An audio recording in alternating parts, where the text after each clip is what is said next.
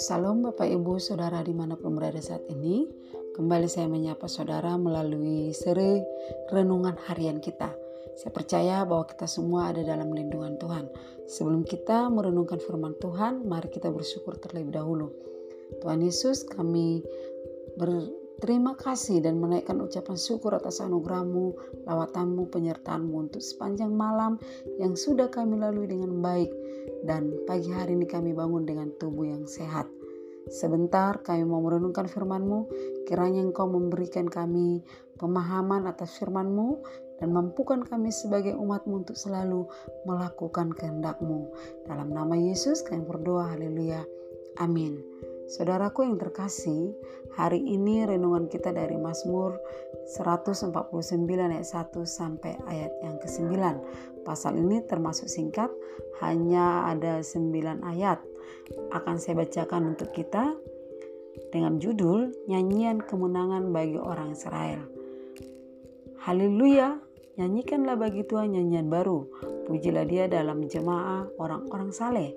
Biarlah Israel bersuka cita atas yang menjadikannya. Biarlah Bani Sion bersorak-sorai atas raja yang kekal. Atas raja mereka.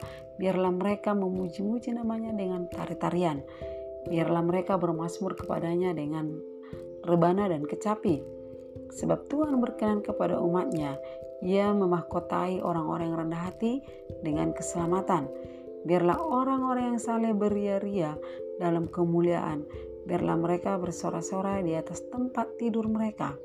Biarlah pujian pengagungan Allah dalam kerongkongan mereka dan pedang bermata dua di tangan mereka untuk melakukan pembalasan terhadap bangsa-bangsa penyiksaan-penyiksaan terhadap suku-suku bangsa untuk membelenggu raja-raja mereka dengan rantai dan orang-orang mereka yang mulia dengan tali-tali besi untuk melaksanakan terhadap mereka hukuman seperti yang tertulis.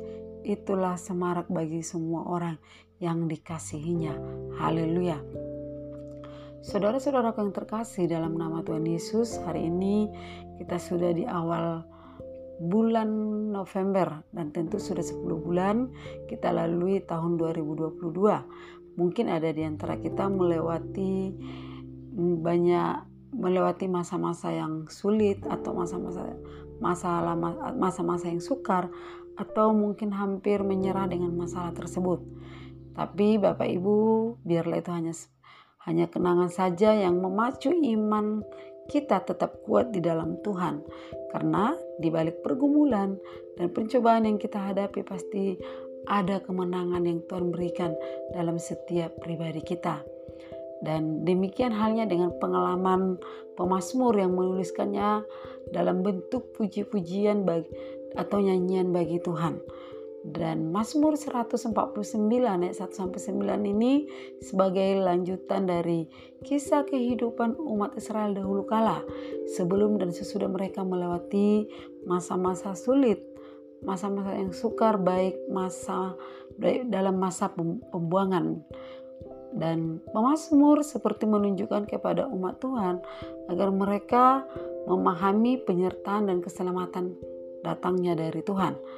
Bapak, Ibu, saudara yang dikasih oleh Tuhan, apa alasan pemazmur untuk mengajak umat Tuhan memuji dengan nyanyian baru, sorai-sorai dengan dan tari-tarian serta diiringi musik rebana dan kecapi? Alasan dibalik nyanyian baru adalah karena adanya situasi yang baru. Suasananya, suasana yang sebelumnya mencekam karena kepungan musuh yang mungkin begitu besar jumlahnya mereka alami. Suasana ketakutan yang tadinya menyelimuti umat Israel membuat nyanyian yang keluar dari mulut mereka pun adalah nyanyian ratapan dan erangan. Namun, ketika datang pertolongan dari Tuhan, di mana musuh-musuh diserahkan dengan cara Tuhan yang ajaib, maka muncullah suatu suasana yang baru. Tujuannya, Bapak Ibu, adalah agar mereka mengakui bahwa Tuhanlah sumber kemenangan mereka, bukan kehebatan atau kekuatan mereka sendiri. Dengan kemenangan tersebut, mereka bisa hidup tenang dan nyaman, damai serta bernyanyi dan bersorak-sorai bagi Tuhan. Saudaraku yang dikasih oleh Tuhan, kemenangan atas musuh-musuh mereka merupakan eh, bukti pembalasan Allah terhadap bangsa-bangsa yang dahulu telah menindas dan menganiaya mereka. Dan pembalasan ini tidak bersifat pribadi, melainkan dalam rangka menegakkan keadilan Allah. Allah membalas setimpal kejahatan penindas umatnya, yaitu Israel. Itu ada dalam ayat yang ketujuh. Ayat yang ke-8 dikatakan ia membalaskan, membelenggu kuasa kejahatan. Itu ada ayat yang ke-8. Tetapi Tuhan juga atau ia membalas juga dengan melaksanakan otoritas firman Tuhan sebagai pengasih. Ayat yang ke-9. Nah, Bapak Ibu Saudara yang dikasih dalam Tuhan, dalam ayat yang keempat dikatakan pemazmur menuliskan sebab Tuhan berkenan kepada umatnya dan memakotai orang-orang yang rendah hati dengan keselamatan. Bapak Ibu mengenai Tuhan berkenan kepada umatnya tentu ada keselamatan dari Tuhan bagi umatnya. Dan keselamatan dari Tuhan bagi umatnya adalah keselamatan yang sempurna secara total. Baik secara jasmani, ekonomi, dan terlebih keselamatan secara rohani. Itulah yang kita alami ketika Tuhan berkenan kepada kita. Jadi keselamatan bukan hasil usaha kita Bapak Ibu, tetapi pemberian anugerah Allah bagi kita. Seperti dalam Efesus 2 ayat yang ke-8. Bapak Ibu Saudara yang dikasih oleh Tuhan. Tuhan mengaruniakan sukacita bagi umatnya.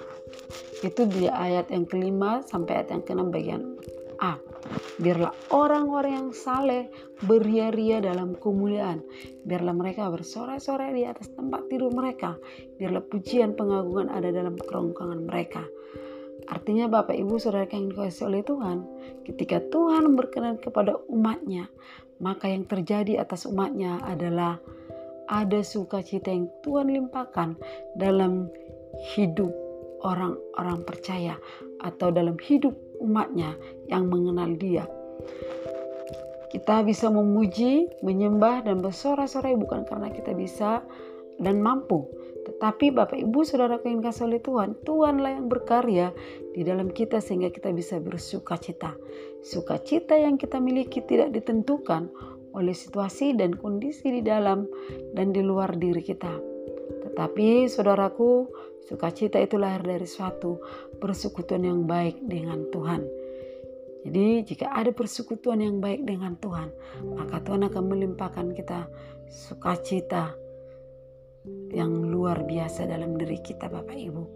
Itu sebabnya Bapak Ibu yang dikasih oleh Tuhan, kita senantiasa bersyukur atas perkenanan Tuhan di dalam hidup kita.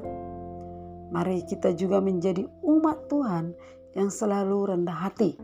Berbicara orang yang rendah hati adalah orang yang mau memuji Tuhan dan orang yang selalu bersyukur dalam segala hal.